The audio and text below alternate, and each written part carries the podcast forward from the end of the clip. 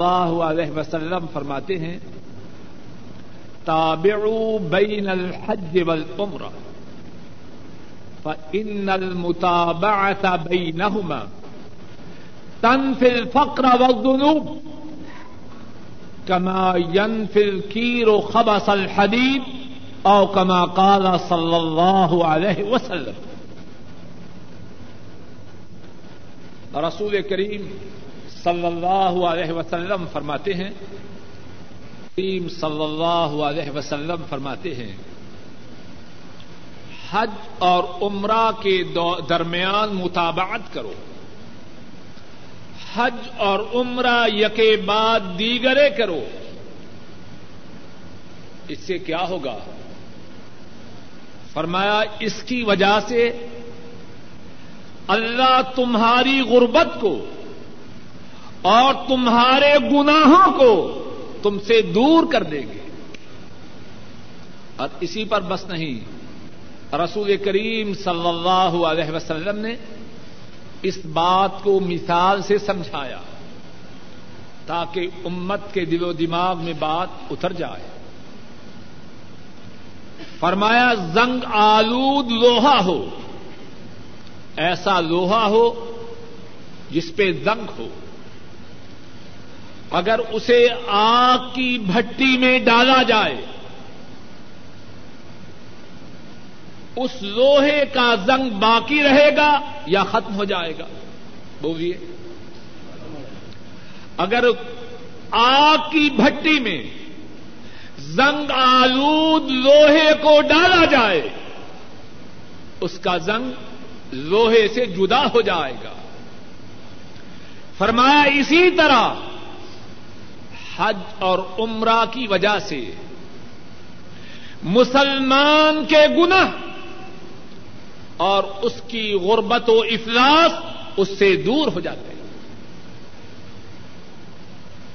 کس طرح وضاحت سے حج اور عمرہ کے فائدہ کو امت کے لیے سمجھایا۔ اور حج اور عمرہ کی وجہ سے گناہوں سے جو پاک اور صاف ہونا ہے، اس کے متعلق کتنی ہی احادیث احادیث شریفہ آئی ہے۔ ایک اور حدیث میں ہے، امام بخاری راہ محلہ بیان فرماتے ہیں۔ حضرت ابو ہریرا رضی اللہ تعالی ان اس حدیث کے رابی ہیں۔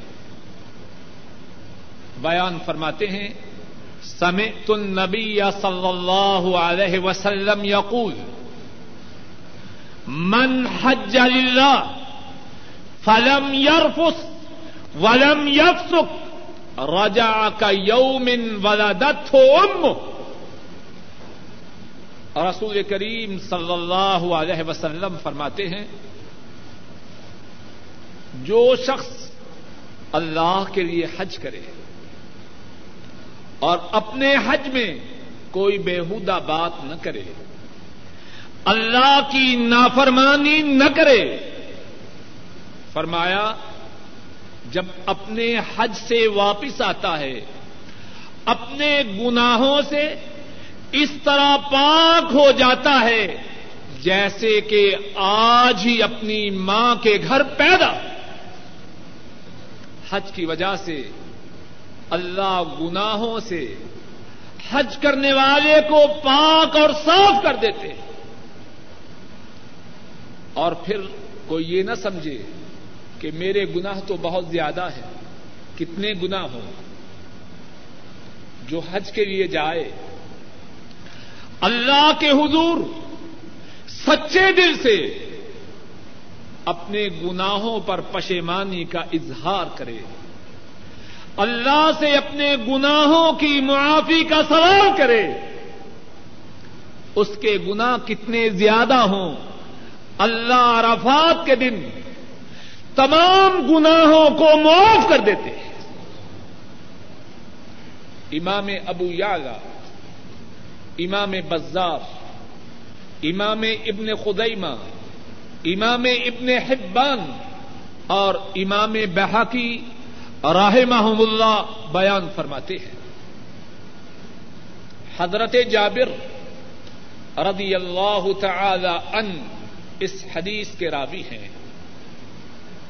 رسول کریم صلی اللہ علیہ وسلم فرماتے ہیں، ان اذا كان يوم عرفه اذا كان يوم عرفه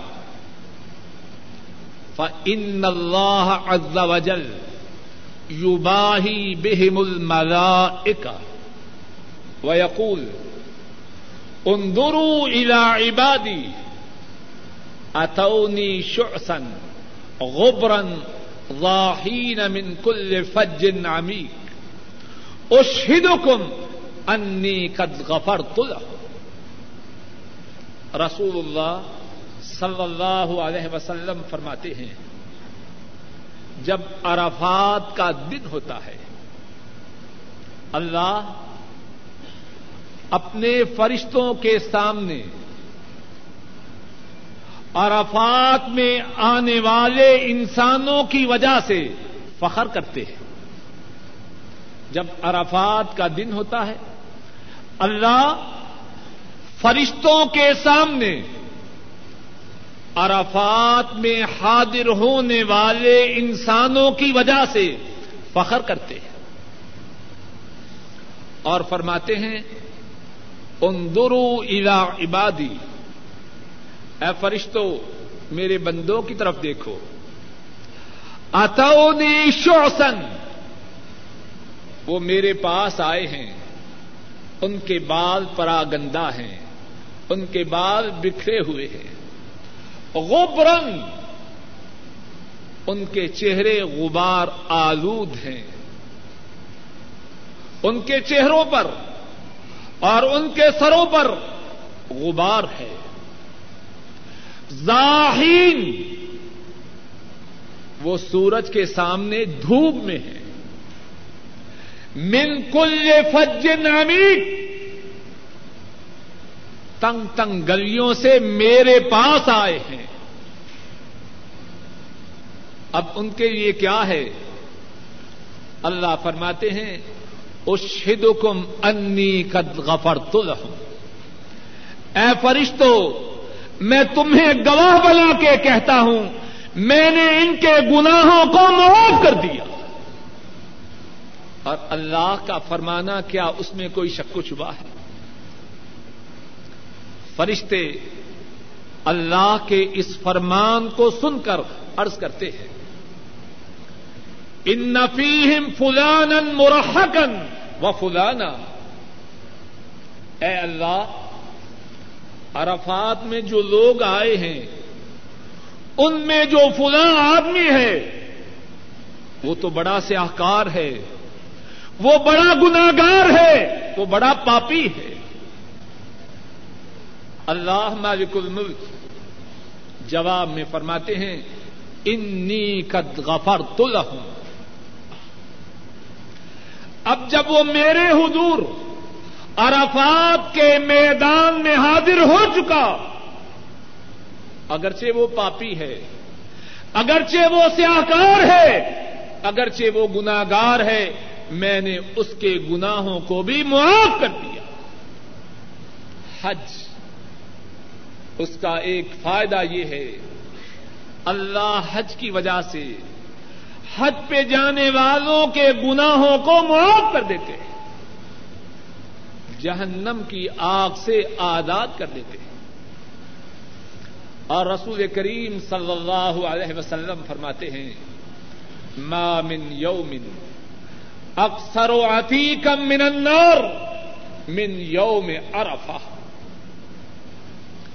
فرمایا جتنے لوگوں کو عرفات کے دن جہنم کی آگ سے نجات ملتی ہے، جتنے لوگوں کو عرفات کے دن جہنم کی آگ سے آزادی ملتی ہے، سارے سال میں کسی اور دن میں اتنے زیادہ لوگوں کو جہنم کی آگ سے آزادی نہیں ملتی۔ تو حج کی جو چھٹی فضیلت ہے، وہ یہ ہے کہ حج کی وجہ سے اللہ حج پر جانے والوں کے گناہوں کو معاف کرتے ہیں۔ اور حج کی چھٹی فضیلت کے بعد ساتویں فضیلت یہ ہے کہ صرف حج پر جانے والوں ہی کے گناہوں کو اللہ معاف نہیں کرتے، بلکہ اللہ اکبر توجہ سے سنیے اور یاد رکھیے۔ حج کی وجہ سے نہ صرف حج پہ جانے والوں کے گناہوں کو معاف کیا جاتا ہے، بلکہ جن کے گناہوں کی معافی کی دعا حج پہ جانے والے کریں، اللہ ان کے گناہوں کو بھی معاف کر دیتے ہیں۔ کتنی بڑی بات ہے۔ اور اگر کسی ساتھی کو میری یہ بات یاد رہے اور اللہ اسے حج پہ جانے کی توفیق عطا فرمائے، تو درخواست ہے کہ مجھے بھی اپنی دعا میں یاد رکھے۔ جو حج پہ جائے، نہ صرف اللہ اس کے گناہوں کو معاف کرتے ہیں، بلکہ جس کے لیے وہ اللہ سے گناہوں کی معافی کی درخواست کرے، اللہ اس کی درخواست کو بھی اس کے بارے میں قبول کرتے ہیں۔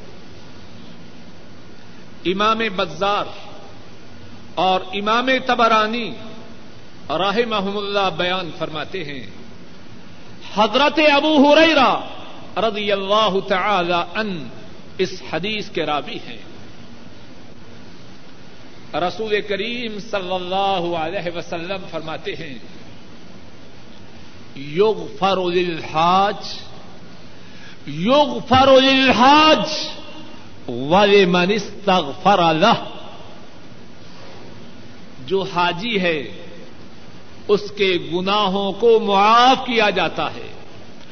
اور جس کے لیے حاجی گناہوں کی معافی کا سوال کرے اللہ اس کے گناہوں کو بھی معاف کرتے ہیں۔ اور ایک اور حدیث میں ہے۔ اور وہ حدیث امام حاکم انہوں نے بیان فرمائی ہے۔ حضرت ابو ہریرا رضی اللہ تعالی ان اس حدیث کے راوی ہیں۔ رسول کریم صلی اللہ علیہ وسلم اللہ سے دعا کرتے ہیں۔ رسول کریم صلی اللہ علیہ وسلم اللہ سے دعا کرتے ہیں۔ اور وہ دعا کس کے لیے ہے؟ اللہ اکبر۔ اللہ کی ساری مخلوق میں کوئی ایسا ہے جس کی دعا مدینے والے کی دعا سے زیادہ قیمتی ہو، بولیے۔ اللہ کی ساری مخلوق میں کسی کی دعا مدینے والے کی دعا سے اعلی و افضل بلند و بالا نہیں۔ وہ اللہ کی مخلوق میں سب سے بلند و بالا ہے۔ سب سے اعلی و افضل ہیں اور ان کی جو دعا ہے، وہ اللہ کی ساری مخلوق کی دعا سے اعلی و افضل ہے۔ انسانوں کی دعا سے، جنوں کی دعا سے، فرشتوں کی دعا سے۔ اور انہوں نے دعا کی ہے کس کے لیے؟ حاجی کے لیے۔ اور کیا دعا کی ہے؟ امام حاکم راہ اللہ بیان فرماتے ہیں۔ حضرت ابو ہریرا رضی اللہ تعالی عنہ اس حدیث کے راوی ہیں۔ رسول رحمت صلی اللہ علیہ وسلم فرماتے ہیں اللہ مغفر للحاج ولمن استغفر له اے میرے اللہ، حاجی کے گناہوں کو معاف کر دے، اور جس کے لیے حاجی گناہوں کی معافی کا سوال کرے، اے اللہ اس کے گناہوں کو بھی معاف کرتے حج کا ساتواں فائدہ یہ ہے کہ حاجی جس کے لیے گناہوں کی معافی کا سوال کرے، اللہ اس کے گناہوں کو بھی معاف کرتے ہیں اور اسی فائدہ کے ضمن میں حج کا یہ فائدہ بھی ہے کہ رحمت دو عالم صلی اللہ علیہ وسلم نے حاجی کے لیے اور جس کے لیے حاجی دعا کرے، ان دونوں کے لیے یہ دعا کی ہے، اے اللہ، حاجی کے گناہوں کو اور جس کے گناہوں کی معافی کا سوال حاجی کرے اے اللہ، ان دونوں کے گناہوں کو معاف فرما دے۔ کتنی شان ہے حاجی کی۔ حج کا آٹھواں فائدہ یہ ہے، حاجی کے لیے اور عمرہ کرنے والے کے لیے۔ رسول کریم صلی اللہ علیہ وسلم نے ایک اور دعا بھی کی ہے۔ اور وہ دعا کیا ہے؟ وہ دعا ہے اللہ کی رحمتوں کی۔ صحیح بخاری میں ہے اور صحیح مسلم میں ہے۔ حضرت ابو ہریرا رضی اللہ تعالی ان وہ بیان کرتے ہیں۔ رسول کریم صلی اللہ علیہ وسلم نے فرمایا اللہ مرحم المحلقین اے اللہ، جو عمرہ کا احرام کھولتے وقت یا حج کا احرام کھولتے وقت اپنے سروں کو منڈواتے ہیں، اے اللہ، ان پر اپنی رحمت فرما۔ اور کتنی بڑی دعا ہے یہ۔ صحابہ عرض کرتے ہیں ولیل مقصرین اے اللہ کے رسول، صلی اللہ علیہ وسلم، ان کے لیے بھی دعا کیجیے جو اپنے بالوں کو کٹواتے ہیں۔ عمرہ کا احرام ختم کرتے ہوئے یا حج کے احرام کو ختم کرتے ہوئے۔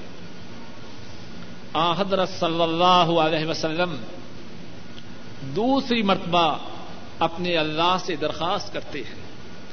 اللہ مرحم المحلقین۔ اے اللہ، جو احرام سے فارغ ہونے کے لیے اپنے سر کے بالوں کو منڈوائیں، اے اللہ، ان پر اپنی رحمت فرما۔ صحابہ عرض کرتے ہیں، ان کے لیے بھی دعا کیجیے جو اپنے بالوں کو کٹوائے آپ تیسری مرتبہ فرماتے ہیں اللہ مرحم المحلقین، اے اللہ، ان پر اپنی رحمتوں کا نزول فرما۔ جو احرام سے فارغ ہوتے وقت اپنے سر کو منڈواتے ہیں۔ صحابہ عرض کرتے ہیں، ان کے لیے بھی دعا کیجیے جو اپنے بالوں کو کٹواتے ہیں۔ آپ چوتھی مرتبہ فرماتے ہیں اللہ مرحم المقصرین۔ اے اللہ، ان پر بھی اپنی رحمتیں فرما۔ جو احرام سے فارغ ہوتے وقت اپنے سر کے بالوں کو کٹواتے۔ ہیں حج اور عمرہ، اس کا آٹھواں فائدہ یہ ہوا۔ جو احرام سے فارغ ہوتے وقت اپنے سر کے بالوں کو منڈوائے، اس کے لیے رحمت دو عالم صلی اللہ علیہ وسلم نے تین مرتبہ اللہ سے یہ درخواست کی ہے کہ اس پر اللہ اپنی رحمتوں کا نزول فرمائے اور ایک مرتبہ اس کے لیے دعا کی ہے جو احرام سے فارغ ہوتے وقت اپنے سر کے بالوں کو کٹوائے حج اور عمرہ اس کا نواں فائدہ یہ ہے کہ حاجی اور عمرہ کرنے والا جب سفر حج یا سفر عمرہ کے لیے نکلتے ہیں تو اللہ کے مہمان بنتے ہیں۔ اور اللہ کا مہمان بننا کوئی چھوٹی بات ہے۔ اللہ کے لیے کوئی مثال نہیں۔ لیکن بات کو سمجھنے کے لیے اگر کسی کا سینئر اسے دعوت دے، کتنا خوش ہوتا ہے۔ اور موقع بے موقع اپنے کولیگس کو بتلاتا ہے، آج جی میں صاحب کے گھر گیا تھا۔ آج مجھے مدیر نے بتایا تھا۔ مقصد کیا؟ اظہار فخر کرتا ہے۔ کہ میں آج اس کا مہمان تھا اور عین ممکن ہے اس نے گھر بلا کے بے عزتی ہی کی ہو۔ لیکن وہ ایک دم خوش ہے کہ مجھ سے جو بڑا ہے، عہدہ میں، مال میں، عزت میں، اقتدار میں، اس نے مجھے اپنا مہمان بنایا۔ لیکن اس کی شان کے کیا کہنے؟ اس کی عظمت کے کیا کہنے؟ جو اللہ مالک الملک کا مہمان بنے۔ حاجی اور عمرہ، حاجی اور عمرہ کرنے والا، وہ اللہ کا مہمان بنتا ہے۔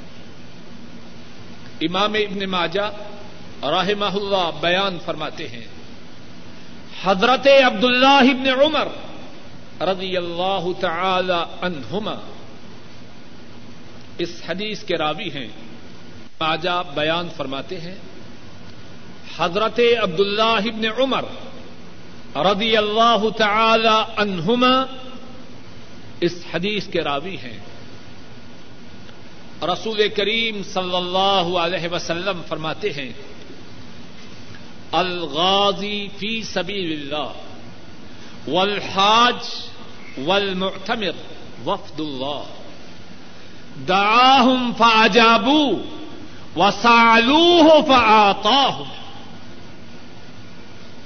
رسول کریم صلی اللہ علیہ وسلم فرماتے ہیں، تین قسم کے لوگ وہ اللہ کے مہمان ہیں۔ اللہ کی راہ میں جہاد کے لیے نکلنے والا۔ حج کے لیے جانے والا، عمرہ کے لیے جانے والا، یہ تینوں کے تینوں اللہ کے مہمان ہیں۔ دعاہم فاجابو، اللہ نے ان کو انوائٹ کیا۔ اللہ نے ان کو دعوت دی۔ انہوں نے اللہ کی دعوت پہ لبیک کہا۔ اب جب انہوں نے اللہ کی بات مانی تو جو درخواست یہ اللہ سے کریں گے، اللہ ان کی درخواست کو قبول کریں گے یا نہ کریں گے؟ فرمایا ہوا سالو فاتا یہ اللہ سے سوال کرتے ہیں اور اللہ ان کو عطا فرماتے ہیں۔ حج اور عمرہ اس کی فضیلت کے متعلق نئی بات یہ ہے کہ حاجی اور عمرہ کرنے والے اللہ کے مہمان ہوتے ہیں اور اللہ سے جس چیز کا سوال کرتے ہیں، اللہ ان کے سوال کو پورا کرتے ہیں۔ حج اور عمرہ، اس کی دسویں فضیلت یہ ہے کہ حج پہ جانے والا اور عمرہ پہ جانے والا وہ اللہ کی سپرداری میں آتے ہیں۔ کچھ بات سمجھ میں آ رہی ہے کہ نہیں؟ حج اور عمرہ پہ جانے والے وہ کس کی ذمہ داری میں آتے ہیں؟ اللہ کی ذمہ داری میں آتے ہیں۔ اور جس کی ذمہ داری اللہ اٹھا لے، کیا اس سے بڑی اور کسی کی ذمہ داری ہو سکتی ہے؟ امام ابن جوریج راہ محلہ بیان فرماتے ہیں۔ حضرت جابر رضی اللہ تعالی ان اس حدیث کے راوی ہیں۔ رسول کریم صلی اللہ علیہ وسلم فرماتے ہیں هذا البيت دعامة الإسلام فمن خرج يؤم هذا البيت من حاج أو معتمر فهو مضمون على الله ان قبضه يدخله الجنة وإن رده رده بأجر وغنيمة رسول کریم صلی اللہ علیہ وسلم فرماتے ہیں کہ یہ جو گھر ہے بیت اللہ، یہ اسلام کا ستون ہے۔ ہاد البیت دعامت الاسلام یہ جو بیت اللہ ہے، یہ اسلام کا ستون ہے۔ اور جو کوئی حج یا عمرہ کے ارادہ سے بیت اللہ کا قصد کرے، اللہ اس کا ذمہ دار ہے۔ وہ اللہ کی سپرداری میں آتا ہے۔ اور فرمایا، اگر اللہ اس کو فوت کر دے، تو اللہ اس کو جنت میں داخل فرمائیں گے۔ اور اگر زندہ واپس آ جائے، تو اجر و ثواب کے ساتھ اس کو واپس کریں گے۔ حج اور عمرہ، اس کا ایک فائدہ یہ ہے، حج اور عمرہ پہ جانے والا اللہ کی ذمہ داری میں آ جاتا ہے۔ فوت ہو جائے، جنت میں جائے، واپس آ جائے، اجر و ثواب کے ساتھ آئے۔ حج پہ جانے والا، اس کی فضیلت کے متعلق گیارہویں بات یہ ہے، اگر احرام کی حالت میں فوت ہو جائے، حج پہ جانے والا اگر احرام کی حالت میں فوت ہو جائے، کل قیامت کے دن جب قبر سے اٹھایا جائے گا، اس کی زبان پہ لبیک جاری ہو۔ قبر سے اٹھے گا اور اللہ کی طرف سے اس کی زبان پہ یہ الفاظ مبارکہ ہوں گے، لبیک اللہ لبیک۔ لبیک لا شریک لک لبیک، ان الحمد والنعمت لک والملک لا شریک لک۔ اور جس کی زبان پر قبر سے اٹھتے وقت اللہ کے حکم سے یہ الفاظ جاری ہو جائیں، اس کا ٹھکانا کہاں ہوگا؟ اس کا ٹھکانا کہاں ہوگا؟ اللہ کے فضل و کرم سے جنت میں جائے گا۔ صحیح بخاری میں ہے۔ حضرت عبد اللہ ابن عباس رضی اللہ تعالی عنہما بیان فرماتے ہیں۔ نبی مکرم صلی اللہ علیہ وسلم کے ساتھ ایک شخص احرام باندھے، آپ کا شریک سفر تھا۔ احرام کی حالت میں اپنی سواری پہ سوار تھا۔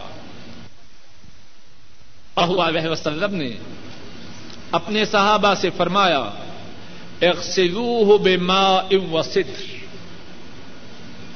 وكفنوه في صوبي ولا تمسوه بطيب ولا تخمروا برأسه۔ فإنه يبعث يوم القيامة ملبيا فرمایا ساتھیوں تمہارا جو ساتھی احرام کی حالت میں فوت ہو چکا ہے، اس کو بیری اور پانی سے غسل دو۔ پانی میں بیری کے بتوں کو ملاؤ اور اس کو اس سے غسل دو۔ وہ کفے نو ہو فی سو اس کے کفن کے لیے چدریں تلاش نہ کرو۔ اس کے احرام کی جو دو چدریں ہیں، انہی دو چدروں میں اس کو کفن دینا ہے۔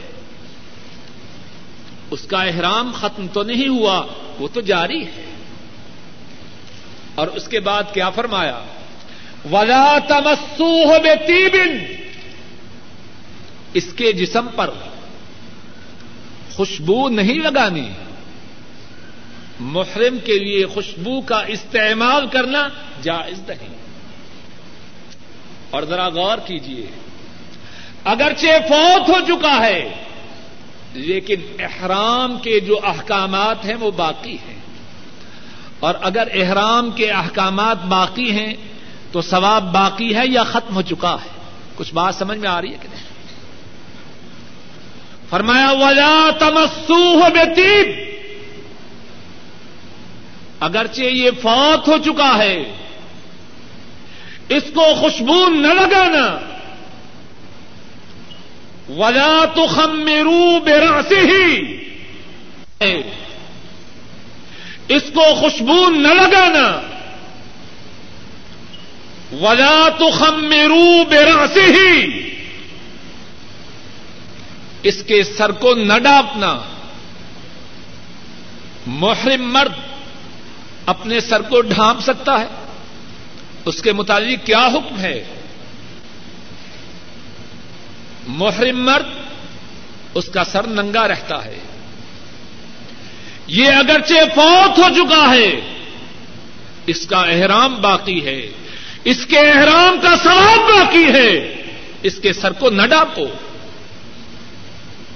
اور اس کے بعد کیا فرمایا؟ يُبْعَثُ يَوْمَ الْقِيَامَةِ مُلَبِّيًا۔ کل قیامت کے دن یہ جب قبر سے اٹھایا جائے گا، اس کی زبان پر لبیک جاری ہو۔ کتنا اجر و ثواب ہے حج اور عمرے کا۔ اگر احرام کی حالت میں مر جائے کل قیامت کے دن قبر سے اٹھے گا، زبان پہ لبیک جاری ہوگا حج اور عمرہ کے متعلق ایک اور بات یہ ہے کہ حج کا جو سلا ہے، حج کا جو بدلہ ہے، وہ اللہ کی جنت ہے۔ اور جنت کوئی معمولی چیز نہیں۔ ہے جنت تو وہ ہے، رسول کریم صلی اللہ علیہ وسلم نے فرمایا، جنت میں چھڑی کے برابر جو جگہ ہے، وہ دنیا اور دنیا کی تمام چیزوں سے بہتر ہے۔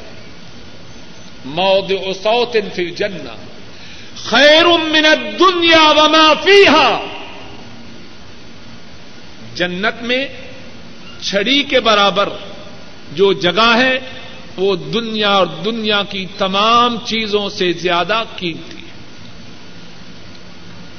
حج کے متعلق بارہویں بات یہ ہے کہ حج کا جو اجر ہے، حج کا جو سرا ہے، حج کا جو بدلا ہے، وہ اللہ کی جنت ہے۔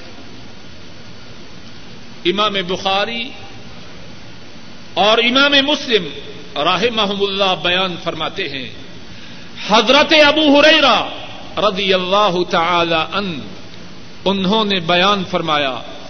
رسول کریم صلی اللہ علیہ وسلم فرماتے ہیں العمرت العمرا کفارت الما بینہما والحج المبرور لیس له جزاء الا الجنہ۔ فرمایا، ایک عمرہ کے بعد دوسرا عمرہ کرنا۔ ان دونوں عمروں کے درمیان جتنے گنا ہوتے ہیں، وہ اللہ تعالی دونوں عمروں کی وجہ سے ختم کر دیتے ہیں۔ اور فرمایا، جو حج مبرور ہے، اس کی جو جزا ہے، وہ جنت ہے۔ تو حج کے متعلق ہماری گفتگو کا جو پانچواں حصہ ہے، وہ یہ تھا کہ اسلام میں حج کی کیا حیثیت ہے اور حج کے لیے کیا اجر و ثواب ہے؟ اس بارے میں بارہ باتیں اللہ کی توفیق سے بیان کی گئی۔ پہلی بات یہ تھی کہ اسلام میں جو اعمال سب سے اعلی، سب سے افضل ہیں، ان میں سے ایک عمل حج ہے۔ اپنی انگلیوں پر میرے ساتھ گنتے جائیے۔ اسلام میں جو اعمال سب سے اعلی و افضل ہیں، ان میں سے ایک عمل حج ہے۔ دوسری بات یہ بیان کی، عورتیں بوڑھے، کمزور، ان کا حج کے لیے جانا ایسے ہے گویا کہ وہ اللہ کی راہ میں جہاد کے لیے نکلے۔ تیسری بات یہ بیان کی حج میں جو روپیہ، جو مال خرچ کیا جائے، وہ اس طرح ہے۔ گویا کہ وہ اللہ کی راہ میں خرچ کیا جائے اور اللہ کی راہ میں جو مال خرچ کیا جائے، اللہ ایک کے بدلا میں سات سو عطا فرماتے ہیں۔ چوتھی بات یہ بیان کی کہ لبیک پکارنے والا جب لبیک پکارتا ہے تو اس کی دائیں طرف اور اس کی بائیں طرف جہاں تک زمین ہے، سارے درخت، سارے پتھر اور ساری مٹی اس کے ساتھ لبیک پکارتی ہے۔ پانچویں بات یہ بیان کی، حج اور عمرہ کی وجہ سے اللہ غربت و افلاس کو دور کرتے ہیں۔ چھٹی بات یہ بیان کی، حج اور عمرہ کی وجہ سے اللہ گناہوں سے پاک کر دیتے ہیں۔ ساتویں بات یہ بیان کی، حاجی جس کے لیے دعا کرے، اللہ اس کے گناہوں کو بھی معاف کر دیتے ہیں۔ اور ساتویں بات کے ضمن میں یہ بات بھی بیان کی، رسول کریم صلی اللہ علیہ وسلم نے حاجی کے لیے یہ دعا کی ہے کہ اے اللہ، جو حج کے لیے جائے، اس کے گناہوں کو معاف کر دے۔ اور جس کے گناہوں کی معافی کا سوال حج کرنے والا کرے، اے اللہ، اس کے گناہوں کو بھی معاف کر دے۔ آٹھویں بات یہ بتلائی کہ رسول کریم صلی اللہ علیہ وسلم نے ان کے لیے اللہ کی رحمت کی تین مرتبہ دعا کی ہے، جو احرام کو ختم کرتے وقت اپنے سر کے بالوں کو منڈوائیں اور جو اپنے بالوں کو کٹوائیں، ان کے لیے ایک مرتبہ دعا کی ہے۔ نمی بات یہ بتلائی کہ حج اور عمرہ پر جانے والے وہ اللہ کے مہمان ہیں۔ اور اللہ سے جس بات کا سوال کریں، اللہ ان کے سوال کو پورا کرتے ہیں۔ اور دسویں بات یہ بتلائی کہ حاجی اور عمرہ کے لیے جانے والا وہ اللہ کی سپرداری میں آتے ہیں۔ اگر فوت ہو جائیں اللہ ان کو جنت میں داخل فرماتے ہیں۔ اگر زندہ واپس آ جائیں، اجر و ثواب کے ساتھ واپس آتے ہیں۔ گیارہویں بات یہ بتلائی، اگر حاجی احرام کی حالت میں فوت ہو جائے، کل قیامت کے دن جب اپنی قبر سے اٹھے گا، اس کی زبان پر لبیک جاری ہوگا۔ اور بارہویں بات یہ بتلائی کہ حج مبرور کا جو اجر ہے، جو سلا ہے جو جزا ہے، جو بدلا ہے، وہ اللہ کی جنت ہے۔ حج کے مسائل کے متعلق جو چھٹی بات ہے، اگر آپ مجھے اجازت دیں تو پانچ سات منٹ کے بعد بات شروع کریں گے۔ اصل میں رات کو بھی پروگرام تھا، پھر خطبہ جمعہ بھی تھا، تو طبیعت کافی جائیں۔ اللہ کی توفیق سے جو گفتگو جاری ہے اس کے چھ حصے تھے۔ چھ حصوں میں سے اللہ کی توفیق اور کرم نوازی سے پانچ حصوں کے متعلق گفتگو ہو چکی ہے اور ایک حصہ باقی ہے۔ جن پانچ حصوں کے متعلق گفتگو ہوئی ہے، ان میں سے پہلا حصہ یہ تھا کہ لفظ حج کے کیا معنی ہیں؟ دوسرا حصہ یہ تھا کہ حج اسلام کے ارکان میں سے ایک ہے۔ تیسرا حصہ یہ تھا کہ حج کی فردیت کے لیے کیا شرائط ہیں۔ چوتھا حصہ یہ تھا کہ حج کی قبولیت کی کیا شرائط ہیں۔ اور پانچواں حصہ یہ تھا کہ حج کی اسلام میں کیا حیثیت ہے اور حج کا رسول کریم صلی اللہ علیہ وسلم نے کیا اجر و ثواب بیان فرمایا ہے؟ ان پانچ حصوں کے متعلق اللہ کی توفیق سے گفتگو ہو چکی ہے۔ آخری حصہ یہ ہے کہ حج کس طرح ادا کرنا ہے۔ اور اللہ سے درخواست ہے کہ اس حصہ کے بیان کرنے میں یہ توفیق عطا فرمائے کہ صرف اور صرف وہی بات بیان کروں جو درست ہو اور سننے والوں کو اور بتلانے والے کو اللہ تعالی صحیح بات پر عمل کی توفیق عطا فرمائے۔ اور حج کا یہ چھٹا حصہ اتنا طویل اور اتنا مفصل ہے کہ آدمی کتنے ہفتے بعد جاری رکھے، ہفتے ختم ہو جائیں گے، لیکن شاید بات ختم نہ ہو۔ لیکن مختصر سے وقت میں، مختصر سے انداز میں جو ضروری اور اہم باتیں ہیں، ان کے بیان کرنے کی انشاء اللہ کوشش کروں گا۔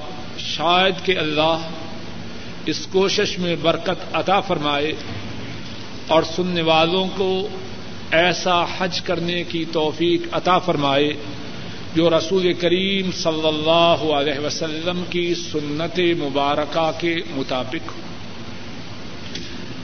جو باتیں حج کی ادائیگی کے متعلق عرض کرنی ہے، ان میں سے پہلی بات یہ ہے کہ حج کے لیے اللہ تعالی نے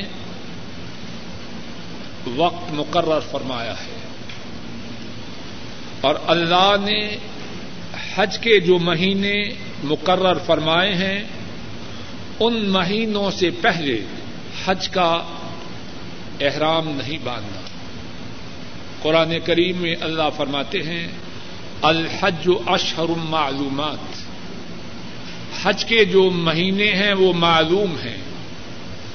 اور صحیح بخاری میں ہے، حضرت عبد اللہ عمر رضی اللہ تعالی عنہما بیان فرماتے ہیں کہ حج کے جو مہینے ہیں، وہ شوال ہے ذوالقادہ ہے اور ذوالحجہ کے دس دن ہیں۔ اور صحیح بخاری ہی میں ہے۔ حضرت عبد اللہ ابن عباس رضی اللہ تعالی عنہما بیان فرماتے ہیں، سنت طریقہ یہ ہے کہ کوئی شخص حج کے مہینوں سے پہلے حج کا احرام نہ باندھے۔ اور یہاں یہ بات سمجھ لیجیے اگر کوئی شخص شوال سے پہلے حج کی نیت سے حج کا احرام باندھ کر بیت اللہ کی طرف جاتا ہے، تو اس کا ایسا کرنا اجر و ثواب کا سبب نہیں، بلکہ خدشہ ہے کہ اللہ کی ناراضگی کا سبب۔ کیوں؟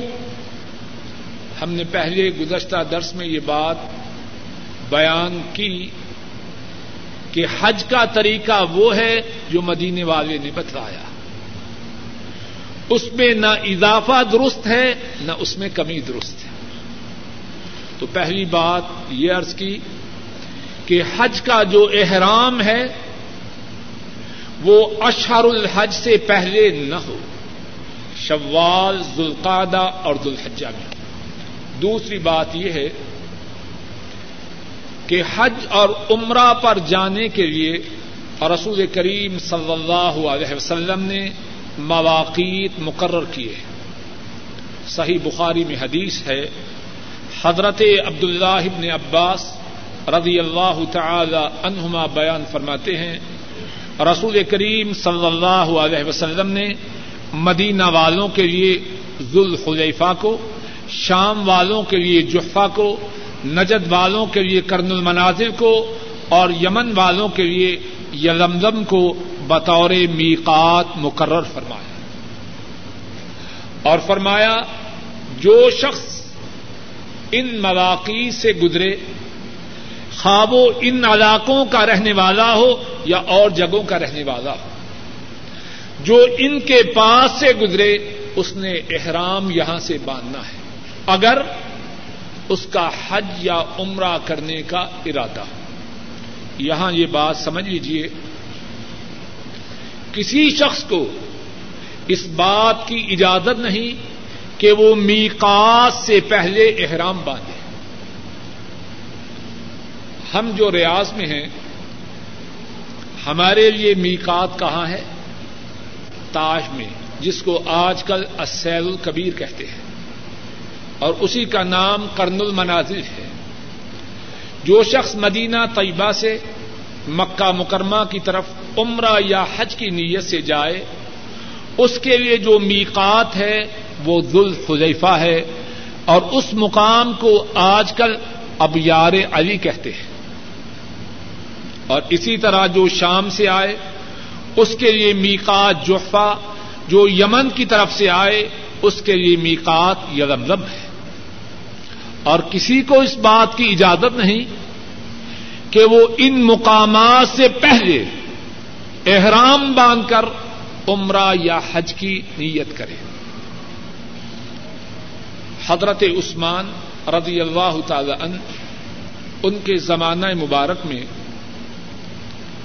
ایک سپا سالار، ایک فوجی کمانڈر عبداللہ ابن عامر، انہوں نے اللہ سے یہ نیت کی کہ اے اللہ اگر آپ نے خراسان کو ہمارے لیے فتح کر دیا، تو میں خراسان سے احرام باندھ کر بیت اللہ حاضر ہوں گا۔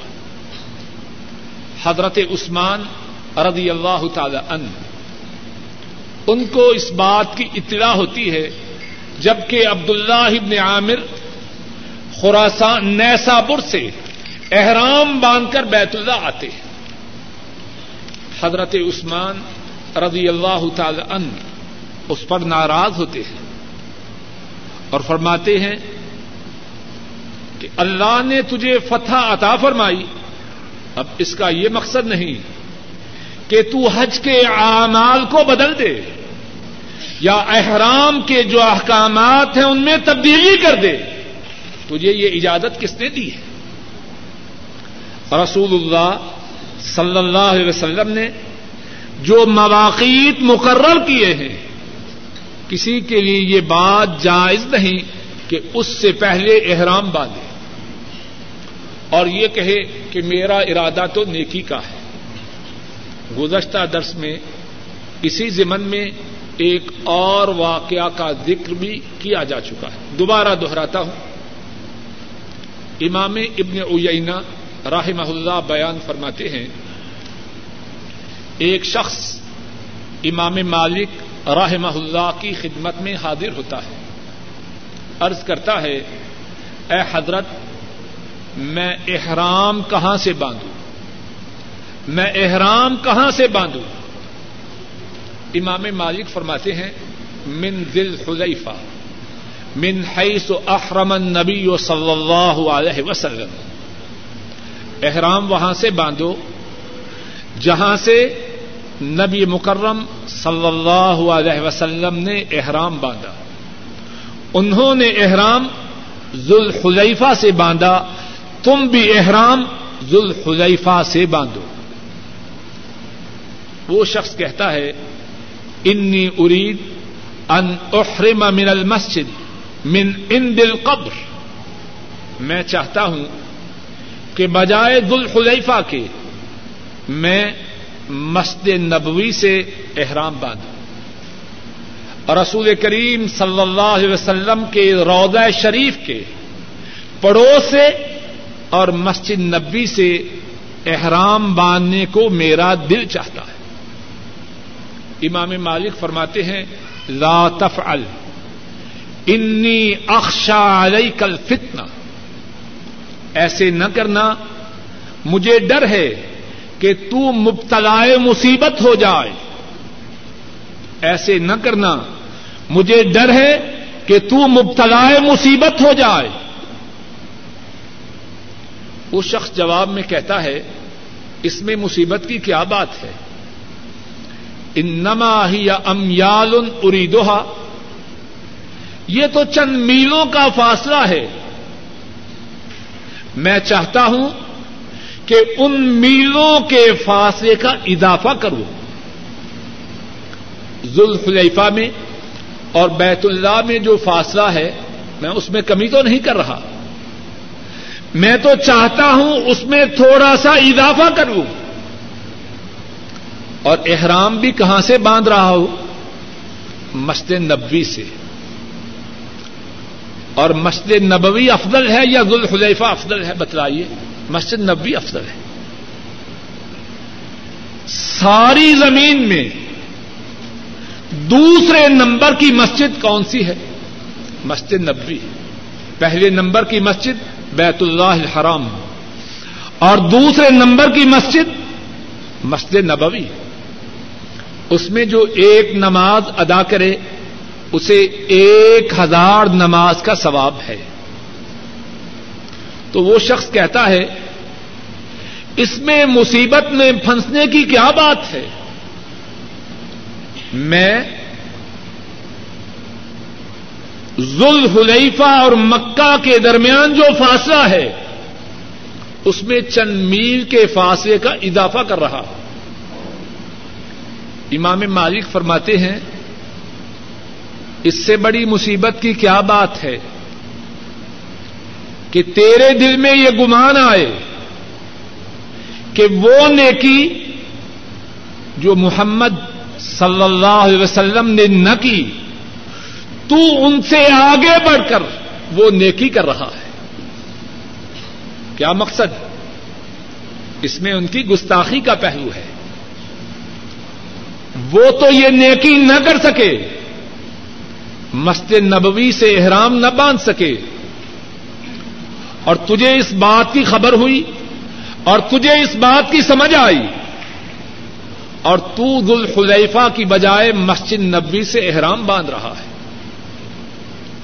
اور پھر فرمایا کہ قرآن کریم میں میں نے اللہ کا یہ فرمان پڑا ہے فل یحدر الدین یو خالفون امر ان تصیبہم فتنتن او یصیبہم عذاب علیم جو لوگ محمد صلی اللہ علیہ وسلم کی مخالفت کریں، وہ اس بات سے ڈر جائیں کہ وہ مبتلا فتنہ ہو جائیں یا ان پر اللہ کی طرف سے دردناک عذاب آئے۔ تو دوسری بات یہ ارض کر رہا ہوں کہ نبی مکرم صلی اللہ علیہ وسلم نے جو مواقع مقرر کیے ہیں، ان سے پہلے احرام کی نیت نہیں کرتے۔ یہاں ایک چھوٹا سا سوال ہے کہ جو لوگ ریاض سے بدریا ہوائی جہاز جائیں، وہ احرام کی نیت کہاں سے کریں؟ اس کا جواب یہ ہے، ریاض سے ہم خواہ بائی روڈ جائیں یا بائی ایئر جائیں۔ ہمارا جو میقات ہے وہ اسیل القبیر ہے۔ جو بائی روڈ جائیں، وہ تو وہاں جا کے احرام باندھے، ان کا معاملہ صاف ہے۔ جو بائی ایئر جائیں، ان کے لیے دو صورتیں ہیں۔ ایک صورت یہ ہے کہ اپنے پاس جہاز میں احرام کی چدریں رکھ لیں اور جہاز والوں سے کہہ دیں کہ جب میقات آنے کے قریب ہو، اس سے دس منٹ، پندرہ منٹ پہلے ہمیں بتلا دینا، مثال کے طور پر۔ اور وہ میقات پر پہنچنے سے پہلے چدرے باندھ لیں اور جب جہاز والے اعلان کریں کہ ہم میقات پر پہنچ گئے، وہاں سے لبیک پکارنا شروع کریں۔ اور دوسری صورت یہ ہے کہ وہ یہاں ریاض ہی سے اپنے کپڑے بدل لیں احرام کی چدریں پہن لے، لیکن احرام کی نیت نہ کرے۔ ایسا کرنا درست نہیں۔ احرام کی نیت نہ کرے جہاز میں جب جہاز والے بتلائیں کہ ہم میقات پر پہنچ چکے، وہاں سے احرام کی نیت کریں۔ تیسری بات یہ ہے، میں کوشش کر رہا ہوں کہ گن کے باتیں بتلاؤں تاکہ یاد رکھنے میں اور سمجھنے میں انشاءاللہ اللہ آسانی رہے۔ تیسری بات یہ ہے کہ احرام کی چدریں پہننے سے پہلے حجامت کروا لے اپنے سر کے بال ان کو اتروا لے زیر ناف بال ان کو صاف کر لے بغلوں کے بال صاف کر لے اپنے ناخن کٹوا لے لیکن اپنی داڑھی کا کٹوانا یا منڈوانا یہ حرام ہے۔ احرام سے پہلے بھی، احرام کے دوران بھی اور احرام کے بعد بھی۔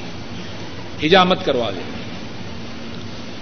اور دوسرا کام یہ کرے کہ غسل کرے۔